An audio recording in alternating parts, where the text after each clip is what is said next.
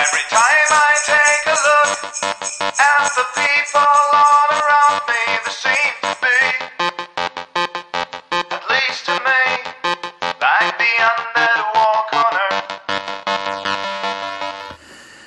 Witam Was moi kochani bardzo ciepło i serdecznie w podcaście Kombinat w trzecim i ostatnim już tego roku przeglądzie świątecznych horrorów. Dzisiaj mam dla Was zestaw przygotowany według trochę innego klucza. Pierwotna lista wyglądała inaczej, ale jak przed tygodniem wyszedł mi prawie półgodzinny odcinek, no to trochę odchudziłem najbardziej obszerny zestaw, który zostawiłem na ostatni przegląd i omówienie części filmów przełożyłem na rok 2014. Dzisiaj mamy tylko filmy pełnometrażowe.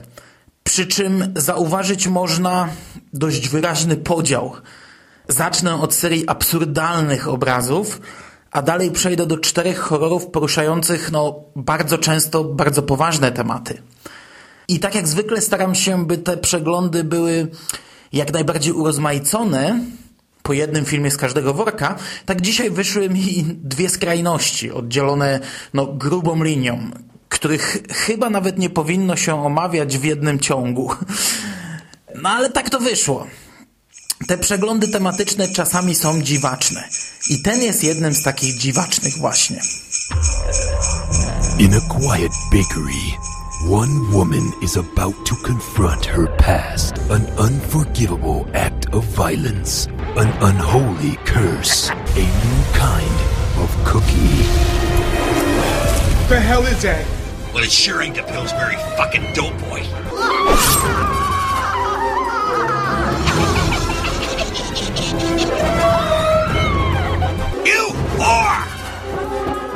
Run, run, as fast as you can. Something's in the oven. The Ginger Dead Man. Na pierwszy rzut wziąłem dzisiaj coś, co nie jest ściśle związane ze świętami. Te filmy znajdują się w wielu rankingach horrorów świątecznych, ale ich akcja rozgrywa się w niesprecyzowanym konkretnie okresie. Co zatem łączy je ze świętami? No, postać mordercy. Było już o mordercy bałwanku, zabijały już choinki, elfy, cały legion świętych Mikołajów. Cholera, zabijał już nawet śnieżny rekin. Teraz przyszedł wreszcie czas na złego piernikowego ludka. Czyli póki co klasyczną trylogię i jeden crossover The Ginger Dead Man. O tej serii usłyszałem kilka lat temu i od tego czasu odkładałem sobie tę przyjemność na okres przedświąteczny. Pierniki jednoznacznie kojarzą się ze świętami. W niektórych krajach są jedzone tylko w okresie świąt. Pochodzę ze starego województwa toruńskiego i w Toruniu mieszkałem kilka lat, ale choć tam pierniki to codzienność, a przynajmniej tak to wygląda z punktu widzenia odwiedzających miasto, no bo piernik to jeden z produktów promocyjnych Torunia, to i tak dla mnie piernik jest równoznaczny z okresem świątecznym. Sam co roku robię ogromną partię pierników. W tym roku mam to już za sobą, mam je gotowe od tygodnia. Zapewne teraz, jak słuchacie te słowa, to od jakiegoś czasu są już przewiezione do mojego rodzinnego domu i mam nadzieję, że jeszcze nie zjedzone. Powróćmy jednak do głównego tematu. Seria The Ginger Dead Man to filmy, które powstały kolejno w 2005, 2008, 2011 i 2013 roku. Jedynka przedstawia nam genezę piernikowego mordercy, a większość akcji rozgrywa się w piekarni, gdzie zły pierniczek z finezją i gracją laleczki czaki e, zabija kolejne ofiary. Film krótki, e, akcja galopuje, e, pominięto typowe dla takich filmów czajenie się, zabijanie z ukrycia i tak. Jak tylko pierniczek ożywa, to od razu daje o sobie znać. Wszyscy wiedzą, że w piekarni czai się nietypowy morderca, a ten już na starcie zaczyna z grubej rury. A że ilość ofiar ma ograniczoną, no to i film szybko się kończy. I tak naprawdę tutaj aż się prosiło, by dać jakieś świąteczne elementy. Bo film ma doskonałe predyspozycje, by być czymś e, na poziomie Jacka Frosta. Ma bardzo wyraźne zalążki klimatu świątecznego. No i aż się prosiło, by postawić jeszcze kropkę nad i, przysypując okolice śniegiem, a piekarnię strojąc jak należy. No szkoda. I call upon the element of fire. Let the burning heat and flames release your minions from the dark underworld. That's a cut. That's a cut, people! Son of a bitch.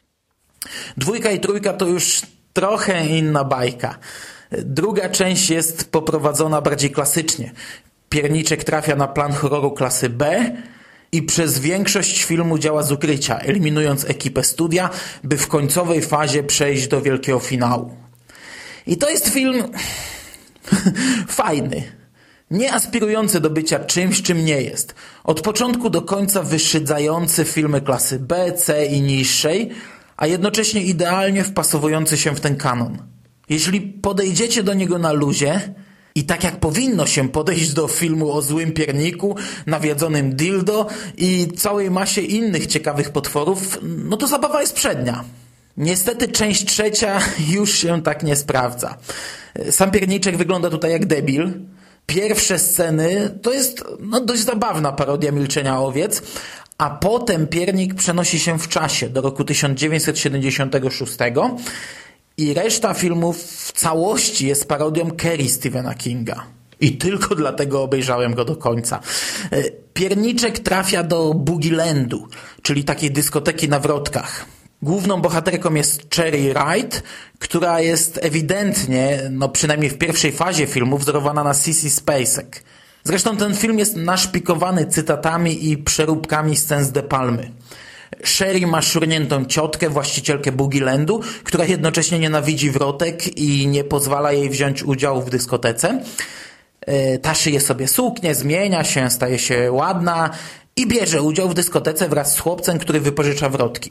Mamy oczywiście wybory roller Boogie Queen, jest wiadro z krwią, jest masakra na dyskotece jest cała masa innych motywów z Kerry. To jest taka piernikowa, tandetna i bardzo, bardzo, bardzo, bardzo zła wersja Kerry. Do tego bardzo, bardzo zły film. I to tyle na temat klasycznej trylogii. Dwa miesiące temu premierę miała czwarta część. The Ginger Man vs. Evil Bongo, która jest crossoverem omawianej serii z trylogią Evil Bongo. Tej drugiej nie widziałem i nie będę oglądał. Niestety crossovera póki co też nie widziałem. E, Najwyraźniej nikomu nie chciało się go jeszcze zripować. Oryginału nie kupię przecież. No, oczywiste jest, że poczekam aż skończą kręcić i wtedy kupię sobie cały pakiet. Nie. Tak naprawdę nawet wtedy nie kupię. Twórcy niektórych filmów powinni się cieszyć, że są tacy ludzie jak ja, którzy chcą w ogóle oglądać ich wytwory, a kazać sobie za to płacić to już jest bezczelność. Czyli jeszcze raz, niestety nie widziałem czwartej części, ale co się odleczę, to nie ucieczę. Za rok zrobię kolejny maraton świąteczny i wplotę kilka zdań jako dodatek. Jest na co czekać. What the hell? What a piece of ass!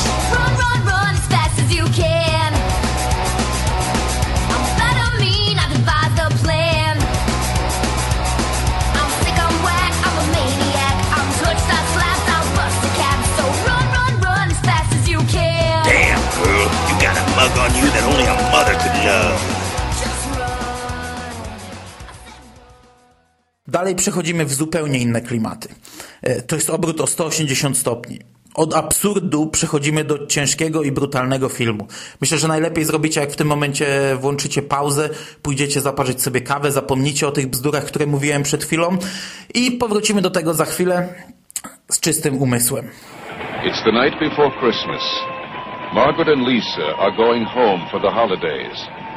But don't bother to wish them Merry Christmas. Their future isn't going that far. You can say to yourself, it's only a movie. But it won't help this time. A będę mówił o włoskiej produkcji z 1975 roku, której jeden z amerykańskich tytułów brzmi Night Train Murders. I to jest film kontrowersyjny. W Wielkiej Brytanii nie został on dopuszczony do kinowej dystrybucji, a następnie wciągnięto go na listę Video Nasties. W pełnej, nieocenzurowanej wersji został wydany dopiero w 2008 roku, właśnie pod tytułem Night Train Murders. E, Film opowiada o dwóch dziewczynach, które pociągiem z Niemiec do Włoch jadą na święta do domu. W przedziale poznają dwóch gapowiczów, którzy urządzają im prawdziwe piekło. I trzeba wyraźnie powiedzieć, że jest to mocna produkcja, choć przez zakazanie jej i umieszczenie jej na liście Nastis oczekiwania chyba za mocno wzrosły, co widać po internetowych komentarzach. Największy minus tego filmu jest taki, że Night Train Murders jest niemalże idealną kalką debiutanckiego filmu Wes'a Cravena, Ostatni dom po lewej. Nawet jeden z tytułów tego filmu brzmi Last Stop on the Night Train. Ostatni dom po lewej powstał trzy lata wcześniej, więc nie ma tutaj mowy o jakiejś zbieżności pomysłów. Europejski odpowiednik filmu Cravena jest scena po scenie identyczny. Z tą różnicą, że akcja rozgrywa się w głównej mierze w pociągu. Dziewczyny są gwałcone, brutalnie zamordowane. Oprawcy ostatecznie trafiają do ich rodzinnego domu, gdzie dochodzi do krwawej zemsty. Ten film jest toczka w toczkę, co niestety wpływa na jego odbiór i jego ocenę. Choć jednocześnie trzeba zaznaczyć, że to jest film bardzo dobry. Same święta są tutaj obecne, a ich wypaczony klimat jest odczuwalny. W pierwszej scenie podczas napisów widzimy udekorowane miasto, a potem podczas gwałtów i tortur zastosowano taką... Mm, kurczę, to jest złe słowo, ale zastosowano taką zabawę obrazem. I naprzemiennie widzimy bite, maltretowane i gwałcone dziewczyny oraz rodzinę siedzącą przy świątecznym stole. Bardzo dobry film, który oczywiście nie każdemu może przypaść do gustu, także może nie tyle polecam, co podpowiadam, że jeśli lubicie takie kino, to powinniście być zadowoleni. No gun can kill Spirit gone bad. Gone bad.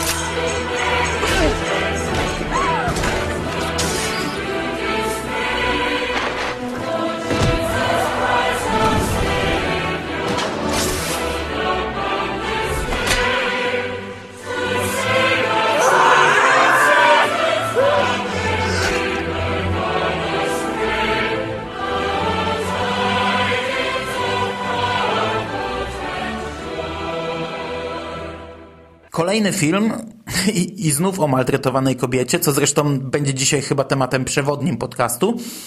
To jest film While She Was Out z 2008 roku, czyli po polsku Zaraz wracam.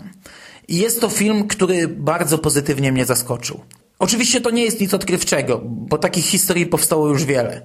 Często znacznie lepszych, ale to nadal jest bardzo przyzwoita rozrywka.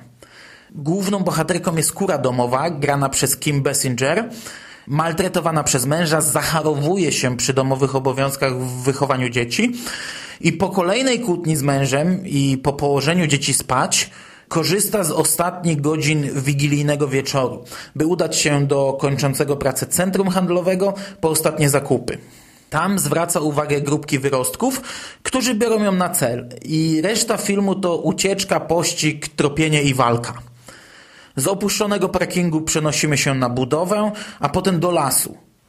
I kobieta niczym rasowy Rambo stawia czoła kolejnym napastnikom, eliminując ich w efektowny i brutalny sposób. I to tak naprawdę wszystko w temacie fabuły. Sam film, tak jak powiedziałem, niczym specjalnym nie wybija się ponad choćby takie produkcje jak genialni francuscy Oni, czy równie genialny brytyjski Eden Lake, ale tak czy inaczej ogląda się to szybko, bez nudy, są jakieś emocje, jakieś tam napięcie, a i trochę brutalności. W moim przypadku taki temat zawsze działa i zwykle na takich filmach czy takich książkach robię się bardzo nerwowy, y, bo wkurza mnie i przeraża sama wizja osaczenia przez kilku wyrostków, którzy dla zabawy, czy to wskutek jakiegoś innego pretekstu odebranego przez ich jako zniewagę, czy Bóg wie co jeszcze, osaczają człowieka i prowadzą z nim brutalną grę. W tym przypadku też w początkowej fazie, obserwując bohaterów na opuszczonym parkingu przed centrum handlowym, no czułem to osaczenie i zdenerwowanie. Później się to jakoś rozmyło, głównie przez lekką nierealność kolejnych wydarzeń, ale i tak bawiłem się świetnie. Do tego początek filmu to bardzo dużo świątecznego klimatu. Zaraz wracam, kupił mnie na podobnej zasadzie, jak przed rokiem zrobił to poziom drugi. Zresztą oba filmy są na zbliżonym poziomie i pod wieloma względami są do siebie podobne. Z czystym sumieniem polecam jako specyficzną rozrywkę na świąteczny wieczór. We should stop for the night. Hey, this place looks alright. I'm gonna ask for the presidential suite. Welcome to the Overlander. Just passing through,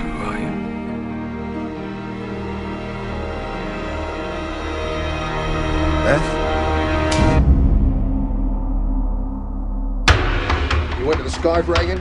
Came back, your fiance's gone. I've heard about places like these. Why we're still alive.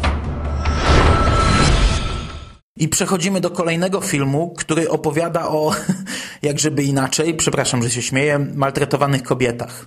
Klinika z 2010 roku to jest film produkcji australijskiej, który aspiruje do bycia czymś ważnym, czymś, co porusza ciężką tematykę, a jednocześnie sprowadzając ją do poziomu słabej podróbki Piły czy innego filmu z brutalną zagadką i super hiper z zaskakującym twistem na koniec.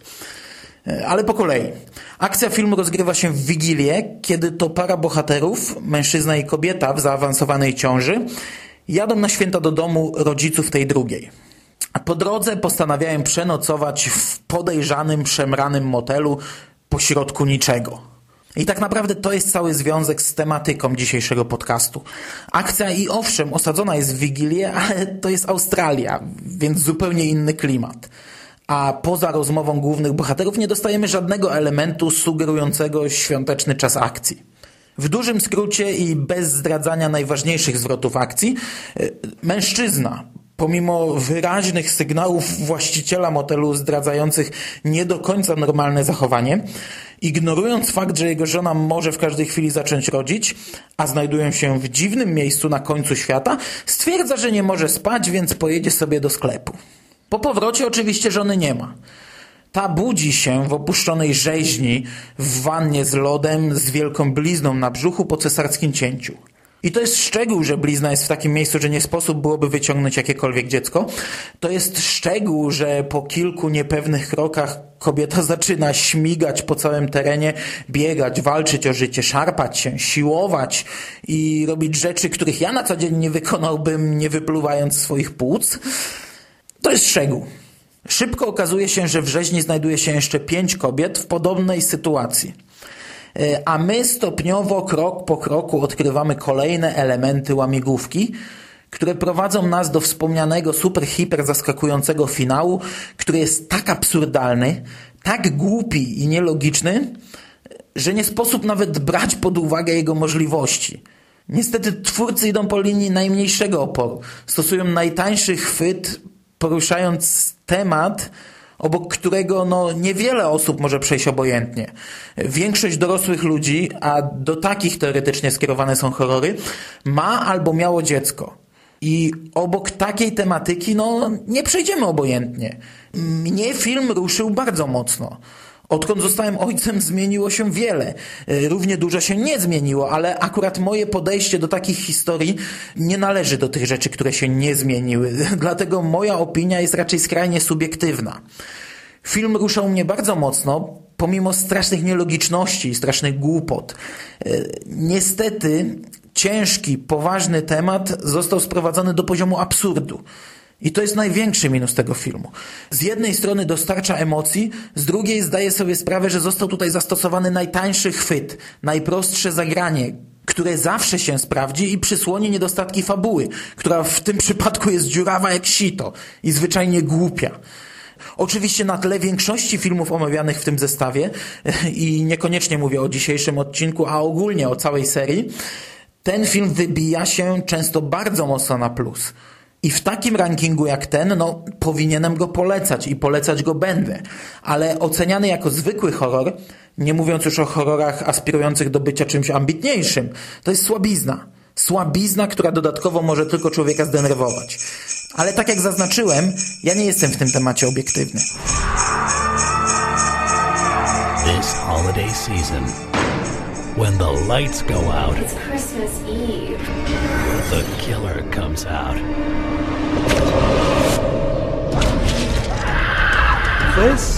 Raised to be a butcher. He evolved into an artist. Now he sets his eyes upon the city for his greatest work yet. What cannot be seen can still be deadly. Fall down dead. Everyone dies. Being remembered is what matters. I ostatnim na dzisiaj filmem, ostatnim filmem w dzisiejszym zestawieniu jest Fall Down Dead, czyli po polsku Śmierć to za mało. Produkcja z 2007 roku opowiada o mordercy zwanym Picasso. W tej roli Udo Kier, z którym panel zarejestrował kiedyś Skóra i opublikował w kombinacie. Picasso to jest artysta, który wybiera swoje ofiary pod kątem jakości ich skóry właśnie, z której kawałków tworzy jakieś tam swoje arcydzieło. To taki nie dość, że morderca, to jeszcze morderca dziwak, który w przerysowany, teatralny sposób wzdycha i wygłasza monologi o wyższości tego, co robi i ważności każdej ze śmierci, którą zadaje, nadając jej głębszy sens i jakąś celowość. Morderca Picasso działa od siedmiu lat, ale jak się łatwo domyślić, ten fragment jego działalności, który przyjdzie śledzić nam, rozgrywa się w trakcie świąt Bożego Narodzenia. A musi zabijać z dość dużą częstotliwością, bo w trakcie tych konkretnych świąt jego ofiarą padają dwie kobiety, po czym w wyniku zbiegu okoliczności trafia na główną bohaterkę, która według jego pokręconej logiki jest jakąś tam wybranką do jego arcydzieła. Kobieta ukrywa się w zamkniętej na święta firmie, gdzie oprócz niej znajdują się ochroniarz, w tej roli David Carradine, dwóch policjantów i dwóch pracowników, którzy zabalowali w miejscu pracy i zostali po godzinach. Dość szybko do wnętrza budynku dostaje się też nasz morderca, który eliminuje kolejne ofiary. Schemat oklepany do bólu, co nie znaczy oczywiście, że zły, bo ja akurat filmy tego typu zwykle bardzo lubię.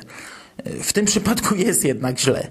To jest strasznie nudne widowisko, które nie dostarcza żadnej rozrywki, nie mówiąc już o jakichś emocjach. Śledzimy wydarzenia, rejestrujemy ich przebieg i odliczamy czas do końca filmu. Bez rewelacji. I na tym kończymy dzisiejszy przegląd i cały maraton na rok 2013. Jestem przekonany, że za rok uda mi się przygotować kolejny zestaw filmów, a, a że z roku na rok mówię coraz dłużej, to za rok wystarczą mi pewnie po dwa, trzy tytuły na podcast, by i tak zamknąć się w tych kilkunastu minutach. Mam jeszcze sporą listę filmów do sprawdzenia, które niby figurują w rankingach horrorów świątecznych, ale na pierwszy rzut oka, po przeczytaniu opisu, po obejrzeniu traileru, mm, ja nie mam pojęcia, jak wielki jest ten związek.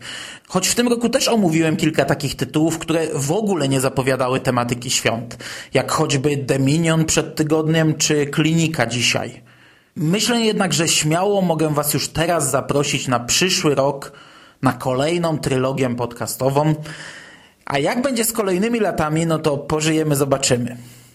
Tymczasem na dzisiaj to już koniec. Mam nadzieję, że w przyszłym roku uda mi się częściej mówić w kombinacie, bo kończący się rok był pod tym względem tragiczny i opłakany. Nie wiem, czy to jest moje ostatnie słowo w tym roku. Może usłyszymy się jeszcze na łamach Radia SK. Może nagram coś jeszcze tutaj. Nie mam pojęcia. Teraz wypada mi już chyba tylko życzyć Wam zdrowych i wesołych świąt. Ciepłych pod względem atmosfery domowej, a chłodnych, białych i śnieżnych na zewnątrz. Jutro Wigilia i mam nadzieję, że wszyscy spędzimy ją dobrze. W przeciwieństwie do bohaterów omawianych tu filmów. Trzymajcie się ciepło. Do usłyszenia w przyszłości i jeszcze raz wesołych świąt.